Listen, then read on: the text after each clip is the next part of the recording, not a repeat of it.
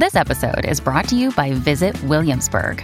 In Williamsburg, Virginia, there's never too much of a good thing. Whether you're a foodie, a golfer, a history buff, a shopaholic, an outdoor enthusiast, or a thrill seeker, you'll find what you came for here and more. So ask yourself, what is it you want? Discover Williamsburg and plan your trip at visitwilliamsburg.com.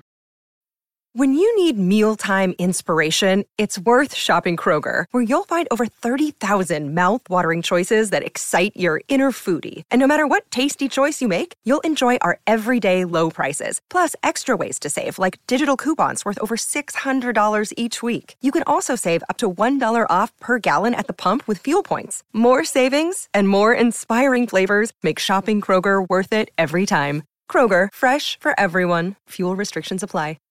This is Optimal Relationships Daily, episode 998 Six Home Decluttering and Organizing Tips for Busy Parents by Rose Lounsbury of roselounsbury.com. Hello, everybody, and thanks for coming back again to listen to some parenting content here on ORD. I am your host, Greg Audino, and I am so happy you're here today as we look at a post from Rose Lounsbury on how we can declutter our homes. Not only is this important for us spatially and emotionally, but we're often lost on just how to start this process. Rose has you covered today with a lot of different ideas, more than just six, despite the title. So let's jump in and uh, hear what she's got for us. And do be sure to stick around after the reading for another update from Vibely and one of your fellow listeners' random acts of kindness that she's turned into a whole routine. But again, first we will begin with the post from Rose right now and optimize your life. Six Home Decluttering and Organizing Tips for Busy Parents by Rose Lounsbury of roselounsbury.com. Tip number one Being organized is a trap. I know you've read all the blog posts and seen all the Pinterest images with drool worthy, organized homes, and you're wondering why yours doesn't look like that, right? Well, here's the secret there is a huge difference between simplicity and organization. I used to try to be organized too, and that resulted in a lot of stress and anxiety as I tried to organize my way out of the chaos. When I learned to minimize first, the organization naturally happened. Organizing is taking control, simplicity is letting go.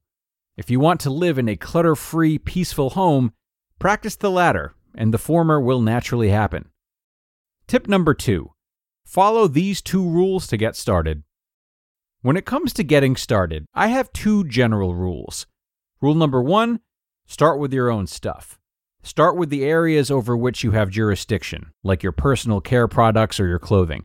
Be the change you wish to see in your household, and those lovely people you live with will get on board. And rule number two start somewhere easy. Start where the emotional connection to your items is low. Quite often, we bite off more than we can emotionally chew, by trying to declutter difficult things photographs, memorabilia, and gifts. These are not good places to begin. Start where you don't feel emotionally connected, your towels, for instance. As a matter of fact, I have a TEDx talk all about decluttering towels. Tip number three keep your stuff organized by practicing these four habits. Once you've got your home organized, how do you keep the disorder and chaos from coming back? Here are four habits that will help. Develop a daily reset routine. Once a day, practice a 10 to 15 minute tidy up routine where you hit reset and get your house back in order. Decide what you're willing to enforce. It would be lovely if your kids kept their floors clean, dresser tops decluttered, and clothes neatly folded at all times, but they probably won't.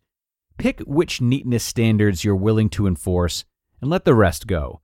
For example, in my house, I don't care about my kids' flat surfaces or the chaos in their drawers. I care about the floor being clear. That is all I enforce. One in, one out. The one in, one out rule is an oldie but a goodie. This rule basically states that when you bring in something new, something old goes out. Start practicing this, and you'll maintain those organized spaces. Shop your inventory. Shop your personal inventory before heading to the store. Do your kids already have clothes in the next size? Are there already AAA batteries in the cupboard? You won't be perfect at this, and that's okay. I'm not either. But if you attempt to shop your inventory before heading to the store, you'll save yourself from buying duplicates of what you already own. Tip number four declutter your kitchen like a pro.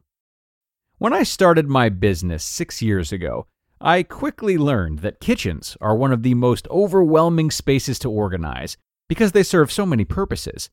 Thus, the best way to organize a kitchen is to divide it into three categories stuff you cook slash eat with, such as dishes, silverware, etc., stuff you eat, what's in your pantry and fridge, everything else, the junk drawers, charging cords, etc. Work on decluttering just one of these areas at a time, and you'll save yourself so much stress. Tip number five declutter your entryway. For busy families, entryways pose a particular problem, so here are three specific tips to help you get this space under control. Set reasonable limits. Decide how many bags, coats, and shoes everyone is allowed to keep here. The rest go in the bedrooms. Add hooks. I retrofit my small coat closet with two strategic rows of hooks to effectively double the size. This is an easy fix. Simple shoe storage. Buy simple, open, slatted shoe racks to corral family shoes by the door. Tip number six How to organize your pantry. Pantries can be very difficult to keep organized, so here are my best tips for this space. Divide your pantry into two categories the two categories I recommend in your pantry are 1. Open slash currently eating, and 2. On deck slash inventory. This will help everyone know what's open and make it easy to shop that inventory before heading to the store. Limit the diversity of food items. You don't need 10 kinds of cereal and 15 types of pretzels. Pick your family's favorites and only buy those. This will help you avoid the dreaded five boxes of stale crackers syndrome I've seen in so many homes. Buy containers only if they would help you. There is a whole industry built on clear plastic, and while I don't recommend buying organizing containers for the heck of it, if you would benefit from some pantry containment, do it. But a word of caution measure first. Be very specific and intentional about what you buy and why. And in general, follow this rule. Loose foods such as flour, rice, and dry beans go in canisters. Packaged foods, such as granola bars and snack size items, go in baskets. I hope you found this blog post helpful. Now, go back to being a superwoman. You just listened to the post titled Six Home Decluttering and Organizing Tips for Busy Parents by Rose Lounsbury of roselounsbury.com. Not much left to say after this one. Rose has really covered all the bases, which goes to show just how great she is in her work as a simplicity coach, as well as how great she is as a mother. She does a really good job here of helping parents to identify what's necessary, what isn't, and how to work from there. I did do an episode recently on optimal living advice, uh, number 245, about how to get into the right groove for decluttering and make it feel like it isn't work uh, for those who might want to hear more about starting this process mentally. But aside from that, I'm going to keep my commentary to a minimum today and get right to our Vibely feature. So, for those who have not heard about it yet, Vibely is our online group which provides listeners like yourself a chance to optimize the lives of others, so to speak, by sharing pieces of your own advice and personal experiences in response to prompts that we'd provide ourselves on the platform. I highly recommend you guys join via the link in this episode's description if you haven't already, because it really is a good place to get to know one another and get to know us hosts. And for those of you guys who like group chats like I do, uh, we even have group chats in there about self development, health, finance, and a miscellaneous one too for whatever you'd like to talk about. But for today's feature, we will look at one of our most recent prompts, which is about random acts of kindness. We want to know about the best or your favorite random act of kindness that you've done for others or the world around you. And listener Julia Posleb from the Philippines has a really impactful way that she likes to give back. She says, Here in the Philippines, poverty is very widespread. There are a lot of street children begging for money just to have some to bring back home. Ever since I got my own car, I would fill a basket with snacks and instant noodles or canned goods, so when a child knocks on my window, I can give them food. Since then, I've made it a point for my family to do the same.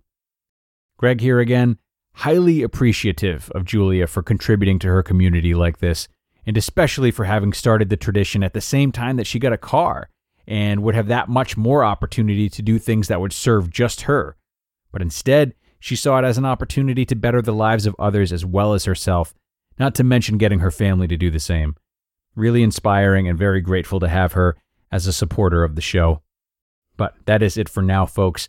Thanks so much for being here, like always, and do come back for more parenting content tomorrow on the Friday episode, one episode shy of 1,000. That's where your optimal life awaits.